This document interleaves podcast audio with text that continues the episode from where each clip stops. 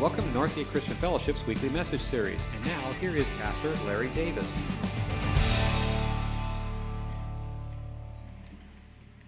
Well, Merry after Christmas. Good morning. You guys actually said that back. That was awesome. so, uh, we're getting ready to do the New Year's this week. Um, how many of you guys make New Year's resolutions? Some of you guys do? A handful of you guys do? How many of you guys at one time actually tried to make a New Year's resolution? Yeah, most of you guys, you're like just depressing. I remember, yeah, uh, I remember I uh, did one like four or five years back, and I was like, I'm going to journal every day.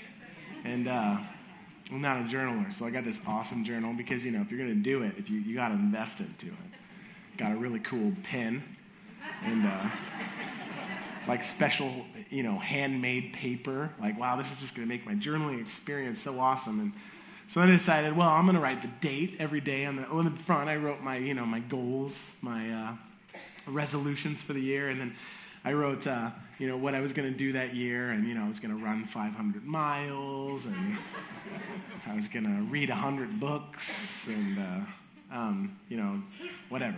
Anyways, so on the top, I wrote the date. I decided I'm going to write the date. Uh, I'm going to write um, the day in a row that I've spent this quiet time with God. So you know, I could see, you know, wow, look at I've gone 3,000 straight days spending time with the Lord, and then I'm going to write my weight. And uh, so, like the first week, it like got depressing because I'm like, it's going to take me most of the year to make these numbers match up. And uh, so it didn't last very long. The first sentence was always depressing. Like I just finished my title. I'm not feeling good about today anymore. Uh, anyways, moving on. Sorry, just had to say that. Uh, so some of you guys make New Year's resolutions, and uh, we're getting ready to start this new year, new season. Some of you guys have had a great 2012. Some of you guys have room for improvement um, for 2013, and um, um, that's all right. That's all good. So a lot of people just see this as like some sort of restart or refresh as we come in this year, and that's fine. We can use it, but today I'm gonna I'm gonna let you guys um, kind of refresh and restart some things too. So we're all gonna we all got a match when you came in. So you're going to take it and you're going to light it. No, I'm joking. We're just going to redo. No, do not play with matches right now. Put it in your pocket, please. That's the only reason I mentioned that. Um, no, but we're going to talk about some um, really important things that's for this next year, that's just for your life, that's for today specifically. It's something that I've been kind of working through now for six months or so and uh, just processing and digesting. And now I just feel like it's time. It's a good time to just share it with you guys, and we can do this together. So I'm going to be getting into the Word. That's the Bible. If you guys have a Bible next to you, I'm going to be in the Old Testament. As close as again, I'm going to be in First Kings. If you guys have one of those Bibles next to you, it's on page 352. I'm going to be in 1 Kings 19, chapter 19. I'm going to start in verse 19. I'm going to stay there for the next 20 minutes or so. Um, if you guys have uh, your phone, some of you guys do your Bible on your phone, you guys can just type it in. Uh, a really good uh, side note, to too, version. we tell you guys it's a free Bible app, but for those of you who like doing, you know, um, that want to start something, uh, like you want to read the whole Bible in a year, they have lots of great plans. If some of you have a, a, a commitment issue, like a year is a long time, um, they have 90 day Bible reading plans. And uh, if that's even tougher, they'll give you like a verse of the day. So you guys can. You can go there, pick, pick your piece.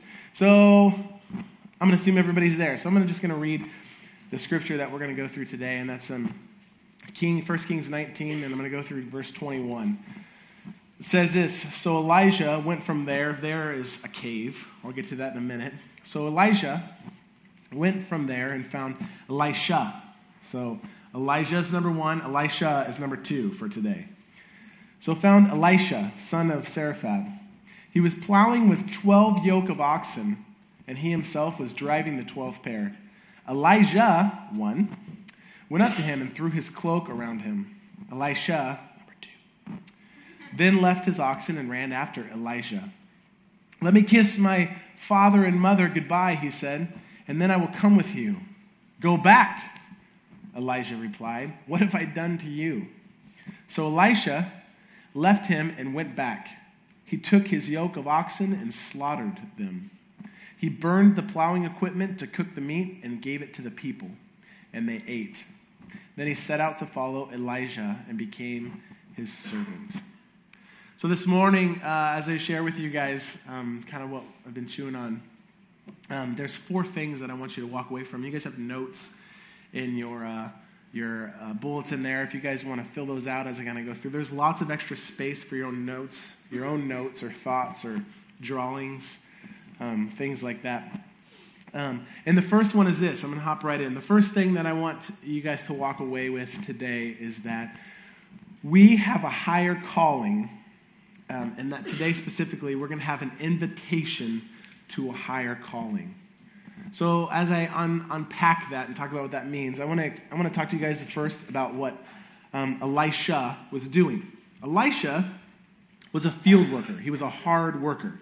I don't know if many of you guys have ever worked the fields um, as a profession or uh, uh, besides gardening. Gardening is tough in, its, in itself. I have a black thumb. Some of you guys have very green thumbs here in Benicia, in this area. Um, but it takes a lot of work. It's laborious. Um, and that's what Elisha did. Um, he worked the fields. The other thing we learn um, from him that he didn't just work hard is that uh, his father um, was probably very wealthy uh, to own this many cattle. Or not cattle, oxen. Um, and he uh, had a fantastic job um, because it says that Elisha uh, was plowing with 12 yoke of oxen and he himself was driving the 12th pair. So what that means is that he was working the field and it says that there was uh, the, a double yoke. So it really means there's 24 oxen. Now I've looked at that and I thought, man, this guy is like hardcore amazing to stand behind 24 animals with a plow and say, let's go straight and just hang on for the ride. Couldn't imagine. I even like looked online. I saw pictures. There's like cool pictures of him like raw driving 24 oxen. It's just not true. I'm just going to tell you guys. Uh, what this is really saying, um, because first of all, no one ever did that or does that. Um, and second of all, um, what that is saying is it says he was plowing with 12 yoke of oxen and he himself was driving the 12th pair, which means that he was plowing with, meaning they were in front of him that he could see them. So he was driving the 12th pair himself. So what he did is he oversaw, he was like a manager, he so oversaw other servants working the land, all with a pair of oxen, with their own plow, working the fields. And the fields were, this was a, a big time right now because they had just gotten done with a drought. They hadn't seen rain for a long time. The ground was hard. They were going to be able to have crops now. So he was out there working the land hard. And the other interesting thing is he wasn't just managing or watching from a distance, he was there doing it himself as well, working and plowing the land. So, what's Elisha's life like? Well, he's got a job, first of all. He has a steady job. Um, he's got a lot of responsibility. And um, every day he gets up early in the morning, I'm sure, in his routine and has his eggs and his baking, because that's what farmers do. They eat hearty meals. And then he goes out and he stares at oxen. And he smells oxen all day because there's, there, that's what's in front of him. And that's the world he knows all day. It's this watching oxen. Go in front of him and watching his servants do that. So it's somewhat mundane, but it's a job. It's a steady job. It's a good job. He's just behind the plow all the time. That's his life. That's who he is, and that's what's going on. And this interesting thing happens um, while he's out there doing that. This man named Elijah comes along. So now, who's Elijah, and what was he doing? Uh, like I said, uh, there was a cave when it says he went from there. Um, Elijah is this awesome prophet. Uh, he didn't even have to die. Later on, we see he gets like a crazy roller coaster ride on up um, to heaven, and you guys can read about that later on and through the Bible. Um, but uh, he was going through this major bout of depression. Um, there was an evil queen uh, that had now was trying to kill him. Uh, had put like a you know a Robin Hood type of reward out there in his head, and uh, he was trying to escape. Um, he had done many miracles. Uh, God had done many things through him, and people were like, "There," and they were kind of done with it. And so he had left. He was depressed. He was in a bad place, and was kind of crawling into a hole like many of us do. I know I have crawled into a hole before um, I'm kind of done with it. Um, so that's who Elijah is and what was going on with him. He was this awesome guy. God, God was doing amazing, great things from, through him and with him, yet still he's human and had an opportunity to just get in this kind of sour, bad place to the point where he said, God, just take me now. I'm just done with this. And God said, Hey, I still have some plans for you. first thing you need to do is eat, because, you know, when we're depressed, we don't eat. Um, he said, eat food and rest and eat more food and drink some water. Here you go. And then started to speak to him about this guy named Elisha and said, told him some of the things that were going to happen and said, hey, your predecessor is going to be this guy named Elisha. And I want you to invest in him. He is going to be the prophet after you. And I'm going to do great things with him. In fact, I'm going to do greater things with him than I have with you. And uh, we'll unfold that um, kind of as after you go get him. So, Elijah has now left and is on his way and has come upon um, Elisha, who is just plowing the fields. Now, I believe that there's many of you in here today that are just plowing away, and you are unaware that God is talking about you, conspiring to bless you, thinking of new ways to love on you, just like it happened to Elisha. Elisha didn't know God had these crazy big plans for him. He was just doing what he did every day. There was nothing, even in fact, that said, um, that's in the Bible that shows us that he was even worthy or ready for, or had been aspiring to do something else, something greater, some different kind of calling. Um, but God, I believe, um, is conspiring uh, behind your back and telling even other people um, about you without you even knowing about it. And today, I want you to know that you have an invitation for a higher calling. Now, this was a good job, a steady job, like I said. And like most of us know, right now, a job is a job. A plus, right now in this economy. Now, the difference I need you guys to understand is there's a difference between better and greater. God had something greater for Elijah, Not better, it was just different. Um, many of us would look at me like, yes, I'm, I am starting to pick up what you're, what you're laying down there. I'm smelling what you're you know, walking all over right now, and that's that there's a, something better for me, like a better job. I'm not saying that. There's a difference between better and greater. He may not be calling you today and this week and this next year to quit your job. It's not a, a better job. Maybe it's being at your job with a greater sense of destiny. Maybe it's not leaving your spouse for a better one. Maybe it's engaging in your spouse in a greater love to the point that there's someone they never dreamt that they could be because of your greater love for Christ. Maybe it's not to step out into something new, but it's to step up where you're at. There's nothing wrong with um, doing the things that you're doing now, the plows that you guys are plowing currently in your life. God calls different people to do different things. Um, but there's this higher calling to all the believers who have settled into this spiritual survival mode, as many of us get into, or this cave we get in, or this plow that we continually do the same mundane routine. This comfortable complacency, this miserable mediocrity. We go to church, we check it off of a list, we go to a building, yet we're not really engaging in the church itself. God this year is holding the door open for you in this new season. He's going to hold the door open for you and invite you and give you an invitation for a higher calling. So that's kind of a big deal because I'm not real sure where it's going to land for each of you. I don't know what that looks like. I don't know what major moves or minor moves that means in your life. I'm sure that the Spirit will just speak to you in your own timing and and and put his cloak on you or his mantle or Jesus came and left so we could have the Spirit um, which we each receive. So I'm not sure um, where that's going to end up for you, but I do know where it starts, and that's number two. This requires a deeper surrender. Excuse me. This requires a deeper surrender for this higher calling, for this greater thing. He makes sure that there's nothing to run back to. He is Elisha. So this is what happened. Now, he, he threw this cloak around him, which was like a camel fur hair, uh, which signified all the blessings that was given to him. And at this moment, it like switched, and he took off, and he said, Let me go kiss my mother and my father goodbye, he said, and then I will come and go with you. Elijah said, Go back. What have I done to you? Like, go back, please do this because I am not calling you. I am not having you do these things. God's calling you. He's been talking about you before you even know. He has these greater plans for you in your life, these blessings for you. So, this is a big deal. Please go kiss mom and dad and say goodbye because this is Him doing something with you. I haven't done this. What have I done to you? So in verse 21, it says So Elisha left him, went back, he took the yoke of oxen, oxen and slaughtered them. Now, this wasn't that big of a deal back in the day to do some sort of animal sacrifice um, to God or and defeated amongst the people. It was atypical back then. It wasn't like, oh my gosh, he's killing everything.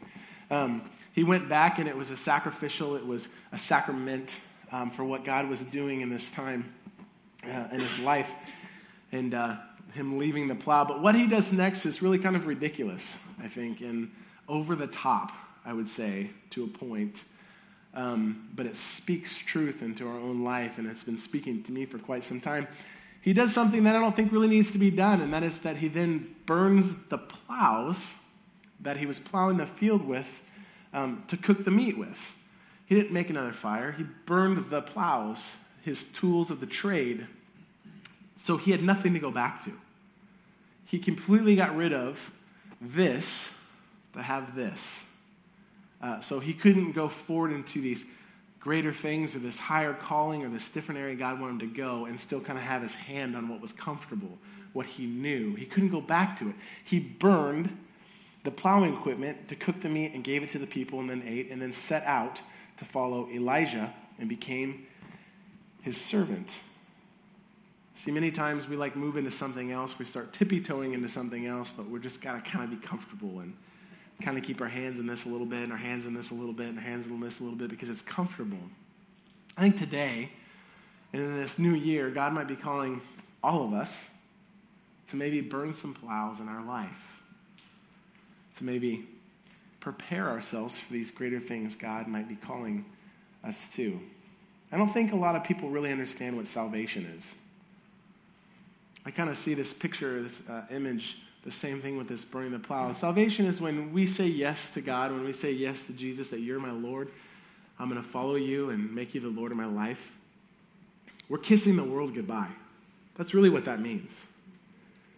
So, if you're not kissing the world goodbye, saying that you're the only thing that matters to me centrally, that you're my all in all, you're the priority in my life from this day forward, and I'm ready to serve you and follow you, I'm not sure if you really understand what it is, and that's a tough statement to make. It's a tough statement to make for myself. I'm not sure you've really burned that plow, that you uh, that was plowing on your terms and your land and your direction.